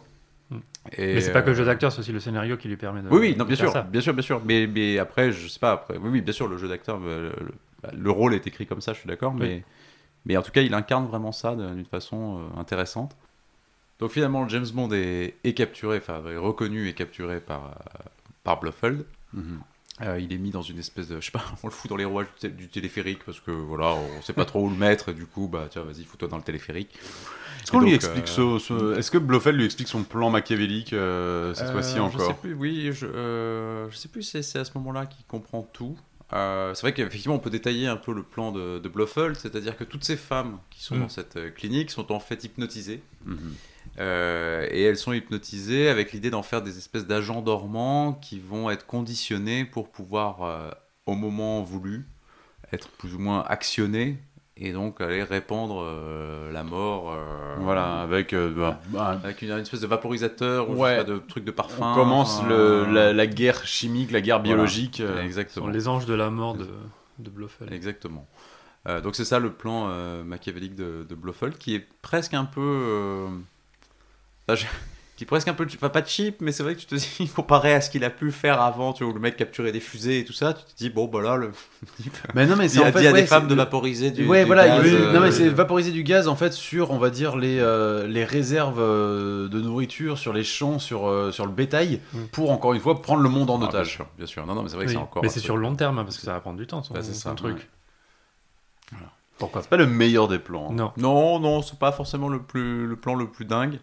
Euh, mais bon, écoute, donc euh, Bond est donc coincé dans le truc du téléphérique. Donc là, on trouve un montage à la Peter Hunt où vraiment il est dans les rouages du truc. On le voit, c'est filmé sa Mm. tête, les rouages, euh, le machin, le truc. Enfin, c'est très. Il essaye plusieurs fois de, peu, il enfin, essaye voilà. plusieurs fois de monter sur une télécabine. euh. Voilà, donc ça c'est voilà. Et puis finalement, il finit par sortir du machin. Il enfile une combinaison de ski et on va avoir la première poursuite à ski de James Bond, Oui. ce qui est quand même euh, un truc qui va revenir plusieurs Mhm. fois dans le dans, dans, dans l'histoire de la saga, parce que en fait il y a, je pense que presque chaque euh, chaque acteur a dû faire quasiment euh, un peu de ski euh, dans, dans la saga en fait, ou en tout cas des trucs à la neige, à part conneries finalement, Ouais. euh, parce que Moore fait du ski, Ouais. Brosnan va faire du ski. Dalton fait pas vraiment du ski, mais il part en luge sur un violoncelle. Voilà. C'est quand même un peu du sport, une autre du façon sport de, de- glisse. C'est quand même du sport de glisse malgré tout. sport euh, d'hiver, ouais. Voilà. Et Craig crache un avion dans la montagne. euh, enfin, non, aussi. Donc, euh, non, non, voilà. Mais effectivement, la poursuite à ski, ça va devenir un peu un classique de, de James Bond. Et celle-là, d'ailleurs, est assez remarquable pour le coup, pour Oui. l'époque. Je trouve qu'elle est assez efficace. Et il se trouve qu'elle a été tournée en partie par un, grâce à un champion olympique qui, en fait, après, après sa carrière de sportive, donc un Allemand qui s'est reconverti dans le dans l'idée de filmer le ski. Donc, il avait fait un documentaire qui s'appelait Ski Fascination. euh, qui était un documentaire voilà, où il avait montré ce tout ce qu'il pouvait faire et donc le mec apparemment savait filmer à ski, Mhm. il savait skier en arrière et filmer en arrière en skiant, enfin voilà, il, avait, il arrivait à faire des images assez dingues et Broccoli avait vu le film et s'était dit waouh c'est dingue et du coup il fait venir ce mec là pour tourner les poursuites à ski de, de Service Secret de Sa Majesté et effectivement il y a des plans assez impressionnants quand même je pour euh, l'époque, ouais, non, pour c'est l'époque assez bien foutu Et, euh, et du coup, euh, c'était quand même. euh, Enfin, il ne souhaitait pas que euh, George Lazenby se blesse en faisant ses, ses poursuites à ski. Donc, euh, dans- il y avait un, un cascadeur un cascadeur qui était prévu à sa place. Sauf que la Gen- Lazenby a 29 ans et se dit non, mais euh, on est à la montagne, je, vais aller, faire. je vais aller faire du ski. Non, il fait même pas les scènes en fait, il va aller faire du ski de son côté. Évidemment, il se blesse le bras, ce qui, report- ce qui, ce qui du coup retardera un peu le tournage aux grandes dames des, euh, des producteurs. et ce qui fera dire à Manuel que le George Lazenby est un Tocard. non mais pour le, la, la- la scène de ski, là, le la- les images sont très belles et le montage est très bon. Et c'est là qu'on voit que c'était peut-être un avantage d'avoir le, un monteur à la réalisation du film. pour ces scènes-là clairement ouais. du tournage, il pensait déjà au montage et à comment il voulait euh, Ah, il a- il a- organiser un peu les Il séquences. y a beaucoup d'images en fait qui ont été tournées par le par John Glenn en fait qui fera par la suite euh, d'autres James Bond et qui est en fait réalisateur seconde équipe sur le sur le film. Oui. Donc il y a beaucoup de choses en fait, il y a beaucoup de plans qui sont tournés par John Glenn et qu'ensuite Hunt justement remontera euh, avec ses plans à lui et c'est ce qui donne effectivement des images euh, assez chouettes.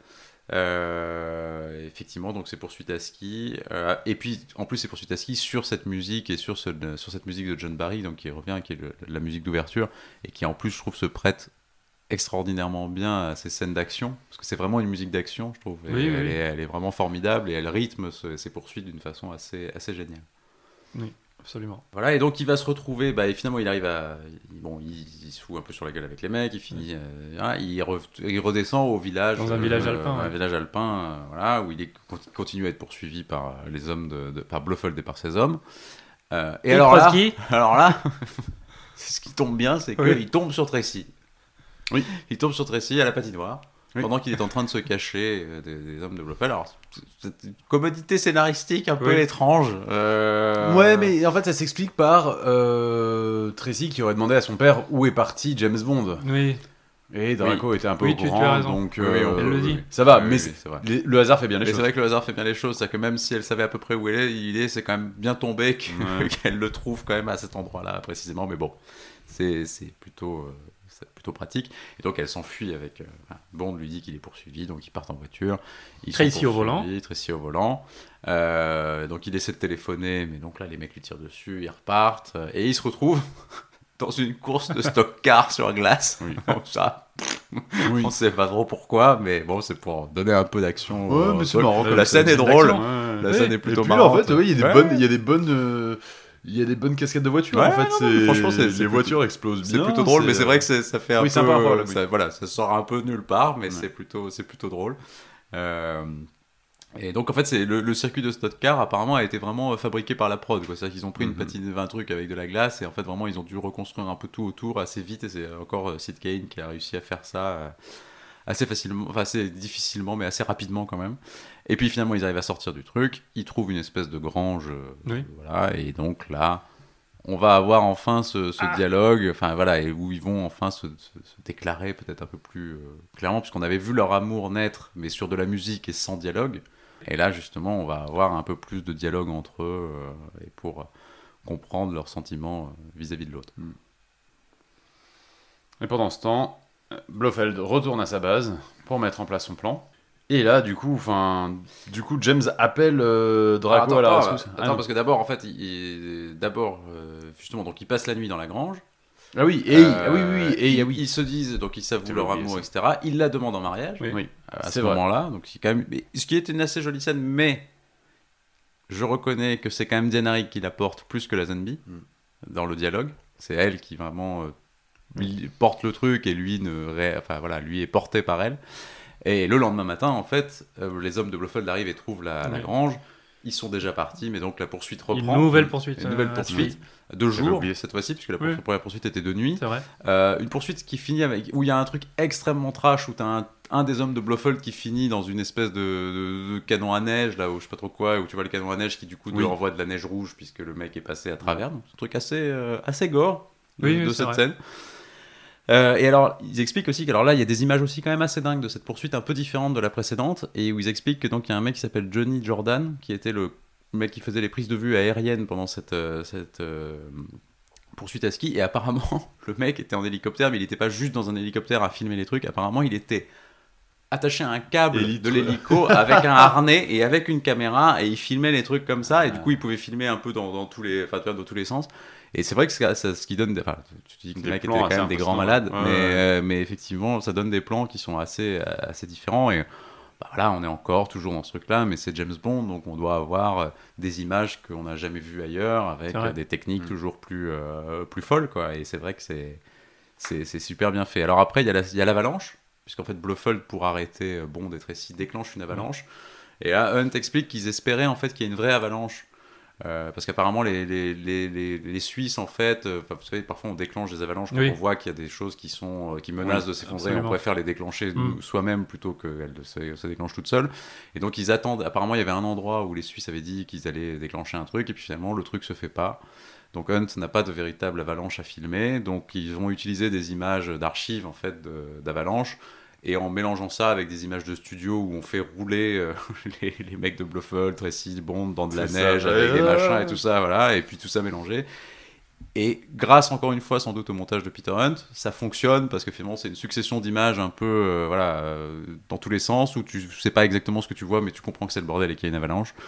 Et, euh, et c'est ça marche plutôt bien. Et donc à la fin Tracy est ramassé par les hommes de Blofeld et Bond lui s'en sort et on voit en fait Bond qui est dans le bureau de M et on comprend en fait que c'est c'est un flashback en fait qu'on a vu et c'est le premier c'est la première fois que James Bond a recours au flashback dans, dans toute la saga. Oui. Oui, oui, c'est vrai. Et comme c'était la première fois aussi, au moment de quand il était dans la clinique euh, et qu'il est, euh, qu'il est assommé par euh, Irma Blunt, Mhm. c'était la première fois que la série avait recours au ralenti. Parce qu'en fait, il est assommé et donc il a une Mhm. espèce de moment. Et donc voilà, c'était la première fois aussi qu'on assistait à un ralenti dans James Bond. Voilà, c'est drôle. Petit fun fact. Euh, et puis bah, bah, du coup maintenant il va falloir aller récupérer Tracy. Mhm. Il va falloir aller récupérer Tracy et empêcher Blofeld de, de Avec les mafieux. son, son truc. Et c'est Moi, c'est ce pacte en- euh, entre James Bond et la mafia me plaît, euh, me plaît beaucoup. Je trouve ça assez étonnant avec le Draco. Ouais. Hmm. Bah, Draco en fait Oui. c'est ça qui est marrant, c'est que c'est enfin. C'est un mafieux. Ouais, ouais, c'est un mafieux bien sûr, Ouais. mais il a c'est un mafieux, c'est un mafieux sympathique. Ouais. un mafieux sympathique. qui, Comme Vito, voilà, Cor- euh, Vito Corleone était un mafieux. C'est vrai. Les mafieux sont souvent sympathiques. Tony Soprano. Michael Corleone, Tony- un peu moins. Tony Soprano est très sympathique. Bah, oui. Est Ah, Vito Corleone, oui. Michael Ouais, Corleone, non, pas du tout. Bah, Tony Soprano est un peu entre les deux. Ouais. Non, mais il a Ouais. des côtés sympathiques. Pas que sympathiques. Oui. Des côtés Il a, sympathiques. il a beaucoup de défauts aussi. Euh, et donc voilà. Et donc là, il y a un- donc là, on repart sur quelque chose de classique avec un assaut sur la base ennemie. euh, qui est plutôt classe aussi, parce que donc en fait Oui, oui. cet assaut, donc on essaie de prendre ce truc qui est au sommet de son pic euh, alpin, et, euh, et donc Bond débarque avec Draco et les hommes de, de Draco, et ils arrivent à détruire effectivement tout le, tout le, toute la base en se montrant ici. Oui. Et c'est une bonne scène de c'est une bonne scène d'action finale en fait. Euh, L'assaut est plutôt bien réalisé. Il y a un moment où euh, George Lazenby fait un peu du curling comme ça sur la glace comme ah, il ça. fait un petit Voilà. arrivée en glissade. Une arrivée ça, en glissade avec son avec son gun qui, est, qui est, plus- qui est plutôt classe. mal, ouais, qui est une bonne image. Je trouve qui est, je pense, une des images les plus sympas Ouais. de la zombie dans le, dans le film, effectivement, parce qu'avant il s'était cassé la gueule en faisant du curling Ouais. aussi, euh, plutôt dans le truc, en imitant euh, Sir Hilary qui joue au curling. voilà. Non, mais C'est un peu- bon callback et, euh, et du coup la scène sera euh, on- rendra hommage à cette scène en fait dans Inception en fait quand Christopher carrément. Nolan euh, Ah, à la oui, fin en fait la base ressemble énormément vrai, à Peace oui, Gloria oui, c'est euh, vrai, et c'est euh, on est sur les mêmes sur les mêmes la même imagerie en fait un petit quoi. peu, c'est vrai, ouais, t'as raison. Il Euh, paraît que c'était le que au service secret le film préféré, le Bond Ouais. préféré de, de Christopher Nolan. Ah ouais? Oui. Bah, Pour une fois que c'est pas bon, vous êtes réussi. c'est vrai. Et euh... bon, et puis ah, oui, toujours dans la série, Draco, euh, les relations Draco euh, et sa fille. Oui. quand il la récupère et Oui. qu'il lui dit viens on s'en va elle lui dit non non il faut qu'on garde James et là il lui fout une énorme droite oui oui oui pour l'assommer pour Oh l'assommer pour l'embarquer c'est violent c'est fait, oui t'es bien gentil ma fille mais on Donc, y va là ça vrai va, qu'alors- expl- ça va exploser C'est- hein. c'est très étonnant parce qu'effectivement on est, on, on est convaincu qu'il aime sa fille mais quand même dans le film il essaie et de la vendre il lui fout des coups dans la gueule enfin c'est c'est un amour quand même très particulier hein. Il l'aime. voilà mais je pense qu'il a, be- il a besoin de, de se faire comprendre très rapidement Voilà, parce que là la, base elle va exploser mais oui non non mais après il a je- il part au plus pressé, on est d'accord. Hein. A un moment, il faut aussi, euh, il n'a pas le temps, il n'a pas le time de Voilà. trop évaluer la situation. Donc, à ça. il dit paf. Mais c'est vrai que c'est un oui peu c'est la seule détonne tu t'y attends pas vraiment non plus et voilà bon Mm. voilà tant pis c'est pas grave Euh, et donc la base explose mais Blofeld s'enfuit Ouais. et Bond le poursuit Ouais. et alors là on va avoir une scène assez dingue de bobsleigh euh, où donc, Blofeld se barre avec un bobsleigh et Bond va le poursuivre Là encore, montage très typique de Peter Hunt avec des images un peu qui, qui des plans qui se qui s'entrechoquent, euh, voilà, qui sont très très cut, euh, où on voit euh, tu les vois de face, de dos, qui se foutent sur la gueule. Enfin voilà, c'est hyper cut. Tu comprends pas exactement ce qui se passe partout, mais tu comprends que voilà, ça va, ça va très vite et que euh, et que c'est violent.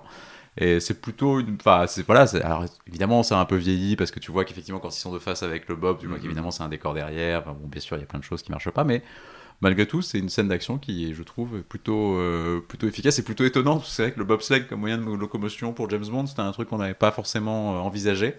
Et Non, du pas du tout. là, c'est plutôt, euh, c'est plutôt bien. Et ça finit par euh, Bond qui finalement arrive à soulever Blofeld au moment où le Bob passe sous un, Ouais, euh, sous un arbre. branche, sous Oui. un arbre. Et en fait, Blofeld se prend le coup entre deux branches et voilà. Et on le laisse pour mort. Ce qui est un Non, peu mais-. Alors, ce qui est effectivement une, Pourquoi une assez mauvaise idée. Puisque tu te dis, bon, effectivement, on ne le voit pas mourir. On voit Oui, mais le problème, c'est qu'en même temps, James Bond, en fait, enfin, sur le bobsleigh, les, les freins ne marchent plus. Donc, en fait, il est emmené, il peut pas Oui, s'arrêter. mais il aurait pu aller le rechercher. Oui, c'est vrai, En mais fait, euh, c'est- voilà, c'est très bizarre de l'avoir laissé On la le nature, quoi. laisse vivant Hmm. pour, les, pour des besoins du scénario. Oui, oui, oui. Parce qu'il C'est a encore une mission. Tant qu'on le voit pas mourir, Voilà. tant qu'on le voit pas mourir, effectivement, il n'est jamais mort. C'est ça, Oui, effectivement. parce que Blofeld, on l'a pas fini avec lui, Non. cette histoire. Et donc, bah, donc l'histoire est terminée. Euh, et donc, bah, James Bond, qu'il lui reste va, remplir la partie de son, de- du pacte qu'il a passé avec, euh, avec Draco, c'est-à-dire épouser Tracy. Bah, surtout le pacte qu'il passe avec Tracy, c'est que finalement il Oui. veut l'épouser Oui, en oui, fait. bien sûr. Et d'ailleurs, et quand Draco lui donne l'argent qu'il lui avait promis, en fait, Bond lui dit Je ne veux pas de l'argent, je, ne veux que la fille, ce qui est plutôt Ah classe. Oui.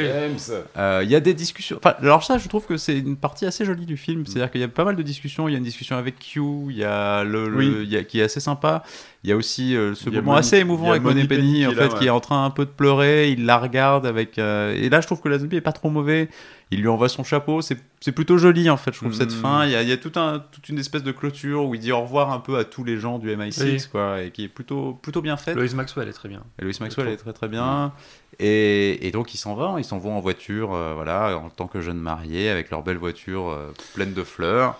Et voilà, il part en Et Aston il s'arrête- il Martin. s'arrête avec l'Aston Martin, il s'arrête à un moment pour enlever des fleurs de la, voi- de, de la voiture et les donner à Tracy. Et à ce moment-là, arrive une voignole avec Blofeld et euh, Irma, Irma Bunt et, euh, et il tire sur la voiture. Bond se, se, se sauve, enfin se cache, il arrive à, à éviter les balles, il remonte dans la voiture et il dit c'est Blofeld, il faut qu'on le poursuive. Et là, Tracy ne répond pas. Ah, je suis triste. hein. Elle ne répond pas puisqu'elle a pris une balle dans la tête et qu'elle est morte.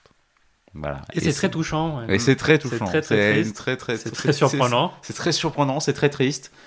C'est effectivement parce que je pense aussi que Diana Rigg était tellement bien dans ce film Oui, qu'on est évidemment oui, oui, triste parce qu'elle était, c'était une Bond girl géniale et qu'on s'est vraiment attaché à elle. Parce que justement aussi, elle était à la fois dans le cette relation avec Bond, dans l'action, même si c'est pas une femme d'action, elle est quand même là pour le pour l'aider, pour le. Enfin voilà, elle a, elle a vraiment pris part à, la- à cette histoire. Et voilà, on est forcément touché, on est forcément triste quand on voit cette image. Euh, le film s'arrête là-dessus, ce qui est quand même d'une. Voilà, ça, ça, oui, laisse, la ça laisse dernière- le spectateur la quand même dernière scène, vraiment. la dernière euh, scène, c'est vraiment donc euh, James qui la prend dans ses bras Oui. et qui lui dit We have all the time in the world. Oui. C'est euh, À la fin de chaque film, il prend une femme dans ses bras, mais là c'est dans un contexte Voilà. complètement Ah là là. différent et c'est hyper, euh, Et c'est- terrible parce que vraiment ça s'arrête là-dessus. quoi. émouvant. Ouais, c'est très belle On s'y attend absolument pas. Et en fait, apparemment, ils étaient, enfin, ils voulaient pas du tout que ça soit, cette... enfin, les producteurs pensent, vous, vous avez le projet de peut-être pas faire utiliser cette fin-là, en fait, quoi. Bah ouais, mais après, la, la fin, je trouve, est, for- est formidable. Ouais. Et la est c'est- bien. Ouais. Et la Zenby est bien dans cette scène. Je trouve justement, c'est pour ça que je trouve que sur la fin du film, je trouve est, est plutôt bien et la Zenby est plutôt bon dedans. Et donc il la prend dans ses bras, il dit We have all the time in the world. Le film se termine et quelle est la musique qu'on nous balance? Bah la musique de James Bond, non? Oui, la musique de John Barry? Oui. La musique d'action? Oui.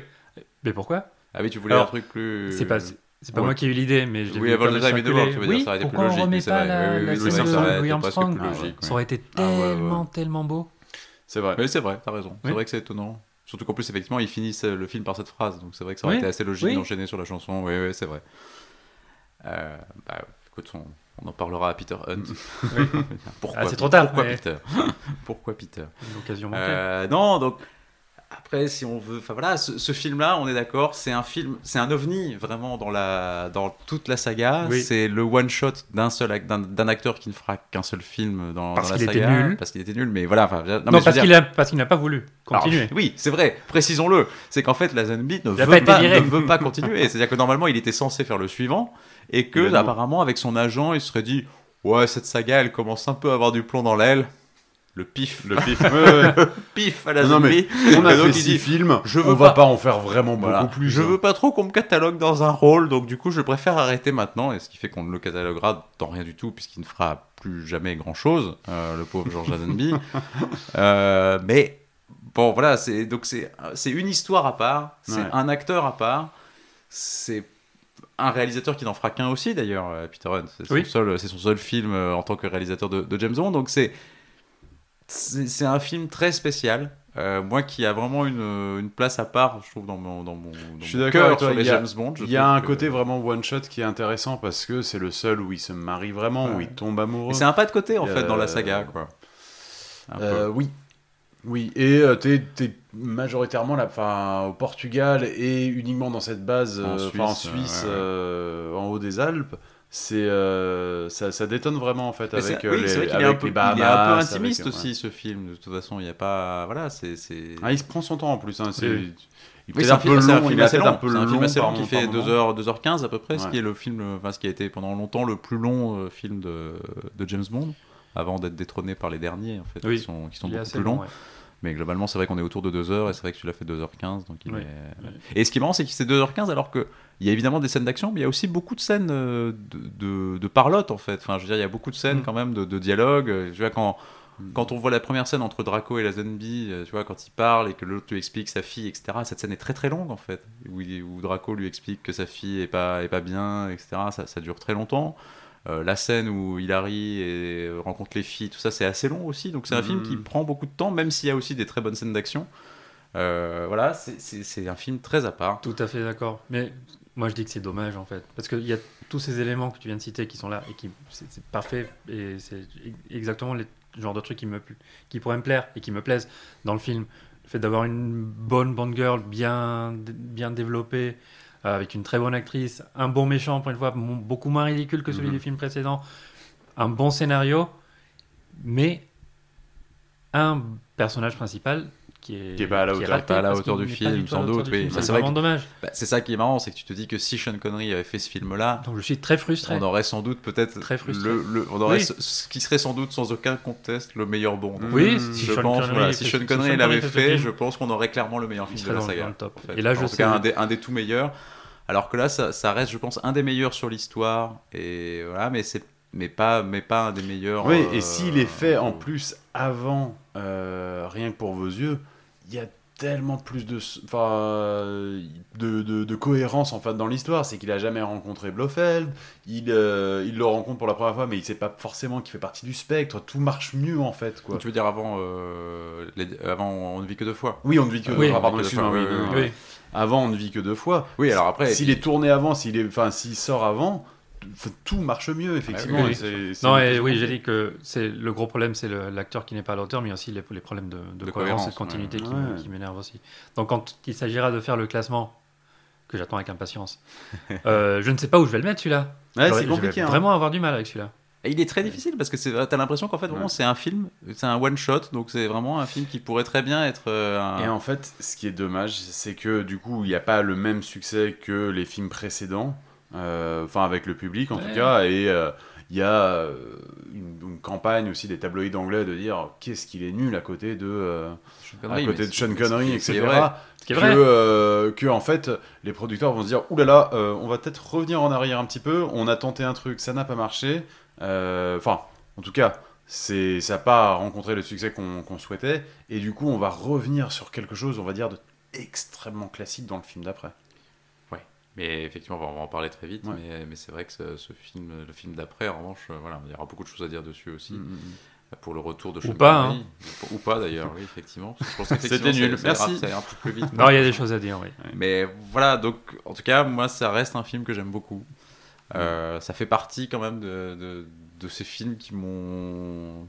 Je pense que ça fait partie. C'est un film qui m'a vraiment marqué, je crois. Au-delà même La de- fin, d'un James fin. Bond, je pense que c'est un Ah, film qui m'a oui, marqué quand j'étais. fi- la quand scène finale, enfin, Ouais, ouais, parce que les- je- en, en la revoyant il y a pas longtemps, oh, c'est euh, Ah ouais, tu parce que je- vois pas les scènes tu que tu, film. tu, tu, sais que ça arrive et pourtant Ah ouais. mine de rien c'est un choc et puis voilà, les James Bond, moi je les ai découverts relativement jeunes, tu vois, Mhm. et c'est vrai que j'avais vu les premiers, tu vois, enfin voilà, j'étais plutôt dans des trucs d'action, et c'est vrai que je m'attendais tellement pas à ça, Mhm. que c'est vraiment une image.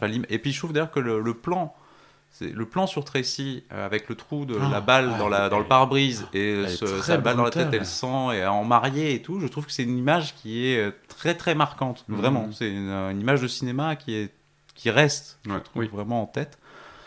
Et donc voilà, ça fait toujours un petit quelque chose de, de revoir au service secret de Sa Majesté. Euh, et en tout cas, moi, c'est un de ceux que je revois quand même toujours avec plaisir. Ouais. Malgré, les défauts qu'on a pu évoquer, je trouve que c'est un de ceux qui a, dans les vieux, c'est c'est un de ceux qui a vraiment quelque chose en, à part. Et il faut le voir. Oui. Il faut le voir celui-là. Oui, absolument. Autant on, on dirait pas forcément ça de tous les autres, mais celui-là, il faut Ouais. vraiment l'avoir vu, je trouve. Et c'est un de ceux que, que je reverrai avec plaisir, ouais, je Mm. pense. Exactement. Bah Ce voilà. serait pas l'heure du quiz. Le quiz. l'heure du quiz, Oh, je le crois. On est à Du coup, 3-2 pour Fred, ah là là. 3 manches à 2. Ça, Oh c'est la sixième manche. Bon.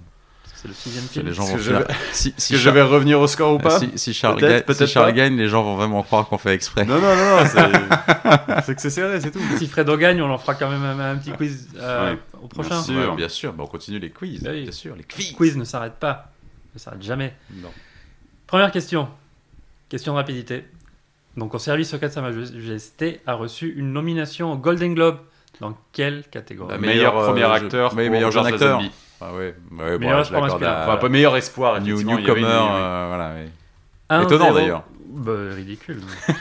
Bon, il, a été nommé, il, a, il a été nommé, mais, mais- il n'a pas mais- gagné. mais donc, les bon, Golden Globes, c'est une- vaste blague. ils Oui, ont- oui, ils- oui. Voilà, soyons honnêtes. Ce sera le débat d'un autre podcast. oui. Bref. 1-0 pour Charles. Comment s'appelle le casino Question rapidité. Comment s'appelle le casino où se déroule l'action au début du film? Casino Royale? Non. Ah. Non. Mais c'est le casino qui a inspiré Ian Fleming et pour Casino Royale. Je l'ai plus, ça. Non. Non, je l'ai plus non plus. Casino Estoril, Ah au ouais. Portugal. Je suis allé une fois, D'accord. un joli casino à Estoril. Euh, J'ai gagné 2 euros. Pas mal. Ah, c'est bien. Mm. Ah, bien. C'est mieux, mieux que de les perdre. On est venu me, les donner sur un, sur un plateau. Sur le plateau, il y avait la pièce de 2 euros. C'est beau. Très beau. C'est drôle. Très classe ce casino. Super casino. Mais C'est dans celui-là en fait où il y a d'ailleurs cette très belle image où il y a la- le, le mot casino qui se reflète Oui. sur, la, sur la piscine. Oui, Il y a oui, une oui. assez chouette image de, du film. Euh, en dollars constants, C'est- quel est le film de la franchise qui a récolté le moins d'argent au box-office? Service Sur toute la- sur toute la- la toute, la, toute la franchise, de, toute la saga. Ah, Non. Non ça aurait été trop facile. Ah oui, non. Permis de tuer? Oui, Ah, bravo. un partout. Un partout. On continue. Combien d'entrées vendues en France pour au service secret de Sa Majesté? Alors là, il va falloir donner un montant, celui qui sera le plus. Combien d'entrées? Combien de- d'entrées? De- Oui, d'entrée, oui, c'est ça. Oui. Allez, je commence, je vais dire, euh, allez, 4 millions 2. Charles Je vais dire 4 millions. Bravo Charles, 2 millions. c'est Charles qui gagne. Ah ouais, seulement 2 millions? Seulement Ah là 2 là. millions. Ah ouais, la vache, je pensais pas que C'est c'était si... Je pensais, ouais, je pensais pas que c'était si bas que ça. Je pensais, euh, ah ouais. Ah ouais, non, c'est pas du tout marché. Là, on est en 1969, on a dit ça. Ouais, ouais, ouais. 13e place du classement en 69. Ah ouais. Alors quel film était numéro 1 en France 69, Cette année-là? euh, Le lauréat Non, Non, c'est c'est pas- non, c'est 67. 67, oui, je suis bête. Euh, Easy Rider Non. Non, Ceux que j'ai mis dans le truc. Le clan des Siciliens. non, Hibernatus. non, Oh, Oh, Heureusement. non, tu ne l'as pas, cité- tu ne l'as pas Non, je cité, je me cité suis dans dit, le- ah, il aurait pu le Il citer. aurait pu le citer. Ah mince. Parce que c'est quand même grandiose. Ah, c'est quand même grand. Ah oui, Ah ouais. je l'ai. Il était une fois dans l'Ouest. Oui, Ah, Il bravo. était une fois dans l'Ouest. oui, oui, oui, ouais, bien sûr. bravo, C'est différent, 2-2. C'est quoi, 14 millions d'entrées Alors combien d'entrées? Tu dis 14 combien? millions 14 millions? Fred Ah, c'est beaucoup, 14 millions quand même. Euh, Vous voyez ce que ça fait déjà 1 million, Charles Capon Ouais, mais c'était un vrai succès. Hein. Non, je dirais euh, 9 millions. Ah, c'était 11. 14,9 Oh la millions. vache, Tu vois bravo Capon. Quel Ouais. succès Ah, je pensais pas à ce point, dis donc. Ah oui, non, c'était. c'était- 14 Ouais, millions d'entrées. c'est Bon de la France. C'est ouf. c'était 1969. Ah Bravo, ouais. France, bravo la France. C'est un chef-d'œuvre. 3-2 pour Charles. Oui, c'est un aïe, très aïe. grand film. Aïe, aïe, aïe, aïe. Ouais, j'ai pas, le 14 était Ah mais non, tu l'avais en tête. Ouais. Ouais, non, mais effectivement, je... T'avais l'air... c'est vrai que j'aurais dû me douter, t'avais l'air sûr de toi en fait. J'aurais dû, j'aurais dû tenter un truc euh, plus, plus proche. Bon, on tente le fameux crossover James Bond Game of Thrones. Oh On va faire des enchères. Oui, parce que du coup, Diana Rigg a joué. Oui, bien sûr. Eh, attends, mais il faut pas. Oui, oui. Ah citer, oui, parce bon, que on va ah, faire des voilà, enchères. parce que on va faire des le, enchères. thème, le thème de ce film, c'est Oui. Diana Rigg. Diana Rigg, absolument. Donc en gros, c'est combien d'acteurs ont joué dans les deux, dans les deux trucs com- Combien non, vous pouvez combien m'en vous citer pouvez m'en citer Combien? Oui, mais, oui, mais tu sais, Et en, enchères, enchères. mais tu sais combien il y en a toi? Bah, j'ai une liste. Après, si on a davantage, j'en ai 8, je sais pas, 1, 2, 3, 4, D'accord. 5, 6, 7, 8, 8. 8 8, il y en a qui sont introuvables. Ah oui, c'est ça. Il y en a, il y en a qui sont introuvables. D'accord. Euh... un. alors moi j'en ai deux. Ah. Trois. J'en ai trois. Ah, Fred, j'en ai trois. Fred, bah, Fred va gagner. là. À, à moins que tu veuilles tenter 4, Charles. J'en ai même pas deux. Ouais, tu vas perdre le point alors. Euh, J'en ai trois. Bah alors, euh, non. non, Non, mais alors vraiment. il faut que tu, Oh donnes les 3 et, et, et Si je donne les trois, c'est auras- gagné tu auras égalisé. Ok. Il restera une dernière question qui va être Ah j'aurais trois points du coup. Et Charles a 3 points aussi. Mais j'en avais pas, j'avais pas un point. Non, tu as 2 points. Ah oui, j'avais deux points. Oui, là, tu- si, si tu as les 3, tu as 3 points. Tu donnes les, les 3. Oui, c'est ça. Donc, du coup, j'ai cinq. Non, non, non. Ah oui, je vois ce que C'est ça que je veux dire. Non, un point. Ah oui, d'accord. Ah non. Oh, putain. Oui, si tu en donnes 8, t'as 8 points. Non. Ah oui. Enfin, Ça, non, c'est super Oui. difficile. bon, vas-y. Ah Alors, bah je vais me coucher alors. Diana Rigg, Yann Rick qui joue euh, Olena la Tyrell. comtesse Olena Tyrell. Jonathan Price, Jonathan Price. Ah oui, c'est vrai. le non. High Sparrow. Julian Glover, Qui est-ce? Qui joue qui joue le. C'est le- bon, c'est bon. Le prêtre. Oui, là, le mas- Master Paisel Master Paisel, voilà. qui jouait dans For Your Eyes Only. Qui joue dans For Your Eyes Only. Harry Christa- Christatos. C'est ça, exactement. Qui joue le méchant de For Your Eyes Only. Alors, on a aussi, Je reconnais ma défaite sur ce point. Merci Charlot. on a aussi, et vous êtes, sport. vous êtes nuls. Parce que, parce qu'il y avait, parce qu'il y avait Sean Bean. Ah bah Ah, oui, putain, c'est mais vrai, oui, bah oui, c'est évidemment. vrai qu'il y a Sean Bean évidemment. Bah oui. Oh là oui. là. Attends, attends, mais essaie de nous faire un peu trouver les autres. Ah, Ah Ouais. merde Qu'on cherche un peu. euh, un acteur qu'on a vu dans For Your Eyes Only. À part qui n'est pas Julian Un rôle très important dans Game of Thrones quand même. Charles, Mec. Charles Dance. Bravo. Charles Dance, Tywin Lannister. Ah, il joue dedans, d'accord. Il joue Klaus. Ok. Très bien. Euh, et les autres sont difficiles, mais ces personnages, c'est assez chouette de, de Game of Thrones. Dans Le Monde ne suffit pas, La Chaise. Ouais. Quoi, quoi? Un mec qui s'appelle La Chaise, je me Ah, souviens il y a une chaise qui joue. Il y, a, il y a une chaise que tu retrouves dans le James Bond et dans Game of Thrones. Non, c'est un mec qui s'appelle La Chaise. Alors, je vous donne le nom de l'acteur. Il est pas euh, Patrick Malahide. Non. Mais c'est Balon Greyjoy. Ah, ouais, d'accord. Très bien. Et si vous voulez voir la photo. J'aime beaucoup. Ouais. Ah oui, on le reconnaît lui. bien. Vous le reconnaissez dans Le Monde La suffit pas. Pas trop. Pas tellement, et non, pas tellement. Tobias Menzies. Ah bah oui. Ah oui. Qui joue Edmure- euh, Edmure, euh, Edmure qui est dans Casino Royale. Ah Ouais. oui, c'est vrai. Et Una. Chaplin. Alors, c'est marrant parce que j'avais pensé à Una Chaplin, mais elle joue dans quoi? Il joue dans Quantum of Solace, elle fait la réceptionniste d'un hôtel. En plus, j'y ai pensé parce que je me suis dit, il me semblait qu'Una Chaplin avait un petit rôle dans un James Bond. Ouais, bah, Et en bonus, Max von Sydow, qui n'est pas Ah oui, dans qui n'est pas James Bond et que je n'aurais pas accepté. Qui est effectivement Qui est dans, dans, euh, Never Say Never et qui est, Voilà. et Blofeld dans le James Bond non officiel. Voilà, voilà. Donc maintenant, on va faire des enchères. Oh là là. Je veux la pression. que vous me Les mecs citiez qui ont joué dans James Bond et dans Le Seigneur des Anneaux. non, des acteurs ou actrices français à avoir joué dans un James Bond. Oh, alors attends.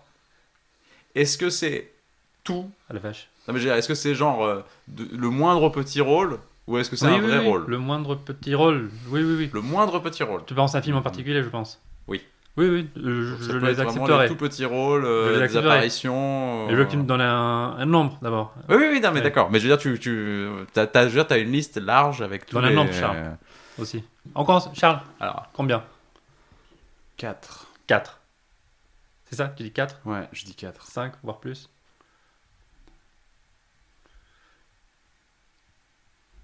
Ah ah ah. Moi j'en ai... j'en ai un bon paquet. Hein. Ouais. En fait, 5, j'accepte pas. En fait, je vais mettre un minimum. je dirais 8. Ah Oh là là, mais quelle je pression. vais dire 8. Et je pense que j'en ai peut-être d'autres, mais il faut que je... Je dirais 8. euh, Ah, je vais me faire défoncer. Ah Euh, non, mais je vais même pas dire 9. C'est pas pas. Ton, ton, ton. Alors, je Euh. Allez, ben, sinon Fredo tente les 8. Ouais, Allez, je peux même te dire... les Allez, huit, on va ouais. dire 10 même. Allez, 10 Allez, on va dire Oui. 10. Oh là On là. va- Ben oui On va dire Ben 10. oui, il joue. Là, je m'incline. On va dire 10. Allez. Ouais. Charles, tu m'aides à compter? Oui. Alors, Ok. bon, je voulais faire un peu comme ça me vient. Donc, alors... va- Essaye de donner le film aussi. Bah, je vais essayer de si- vous- Ah oui, oui, si, je vais essayer si de vous c'est donner le film aussi, évidemment. Donc, Claudine Auger dans l'opération Tonnerre. C'est oui. C'est bon. 1. Voilà. Alors, J'en avais 6. euh, après, alors on peut essayer de faire un truc genre. Parce que dans Moonraker, il y a beaucoup de Français. Donne, Euh, ouais. donne- donne Je sais que tu pensais à Moonraker, Dans il y en a Moonraker, beaucoup. dans Moonraker, il y a beaucoup de Français. Faut Parce que, parce que Michael. Lonsdal est, bon français. je, je le prends. Voilà. Vas-y, 2. Il y a aussi Georges Belair qui joue dans, dans Moonraker, qui est une petite. qui joue dans les mecs un- des techniciens, etc. C'est bon. Il 3. y a euh, Jean-Pierre Castaldi C'est bon. Dans Quatre. Moonraker Oui, oui, oui. qui joue un pilote d'avion. Dans, dans l'avion et qu'il essaie de. Il y a Blanche Ravalec qui est la, Oui. la meuf de, La, la de copine requin. de la La copine. de requin. voilà. Je savais pas son nom. Euh, donc, il y a Carole Bouquet dans, dans Rien que pour vos yeux. Ouais, 6. Je dis, il faut- Euh, on a. euh, bah alors, il y a Eva Green, qui est quand même française dans, Oui. dans Casino. Royale. 7. Il y a Bénédicte Marlowe dans. Il s'appelle pas Bénédicte. Bérénice Bérénice. Bérénice, allez, pas Bérénice Marlowe, pardon. Dans... c'est bon. En, en plus, je pense que tu vas. aller dans au-delà de Skyfall. 10, hein. Je l'accepte. Euh, Il y a Simon Abkarian dans Casino Royale Oui. Oui. aussi. Euh, Ouais, voilà. J'en suis à combien là? 9. 9. C'est bon. Ouais. Et euh, attends, j'en ai d'autres. C'est s'arrête. euh, Ah, s'il dixième. s'arrêtait là, ce serait Non, génial. non, on avait dit 10. Attends, attends, attends, attends, attends. Euh, et Mathieu Amalric. Ouais, ah, merde, Dans Mathieu c'est ça, il fait- dans Quantum of il a Solace. toujours pas dit, il a toujours Ouais, pas dit ouais, Mathieu. attendez, ça arrive, ça arrive. Euh, Il y en a, il y en a sûrement plein d'autres. Il y avait hein, une mais, Oui, ancienne- mais on va- les avait faire, on va une- les Il y faire. avait une ancienne euh, Miss euh, Monde française.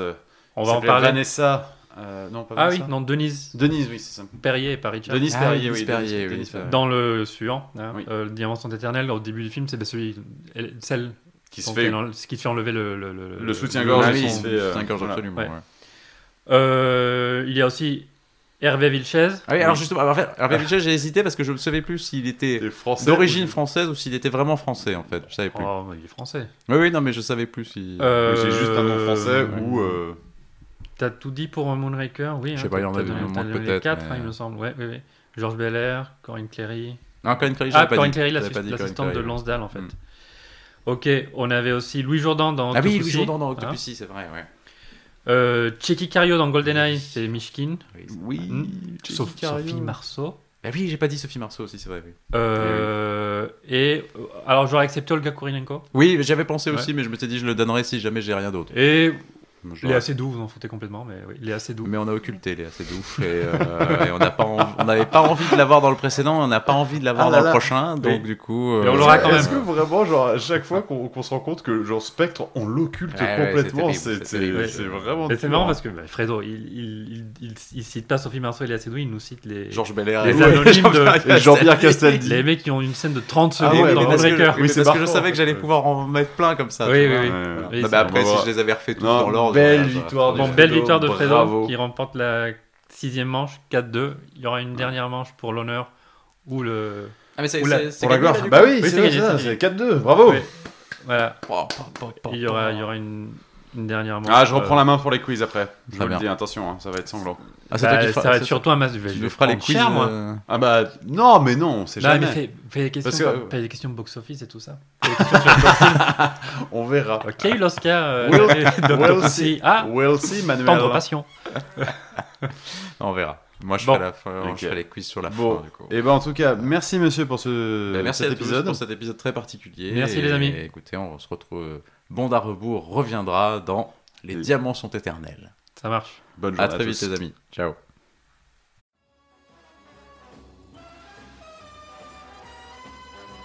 Ah, au fait, on a oublié de vous dire. Bondarbourg est aussi présent sur les réseaux sociaux. On a une page Facebook qui s'appelle Bondarbourg et un compte Instagram qui s'appelle euh. Ouais, je sais, je suis d'accord avec vous, au niveau cohérence de marque, euh, c'est plutôt raccord. Alors, n'hésitez pas à nous suivre, on y publiera régulièrement des fun facts, des petits quiz et tout ce qui nous passera par la tête. Et puis, pour finir, on va pas faire comme tous les relous qui vous disent de laisser des étoiles si vous avez aimé le podcast, etc. Mais enfin, s'il vous plaît, faites-le quand même. Allez, c'est tout pour nous. Merci de nous avoir écoutés et à très bientôt.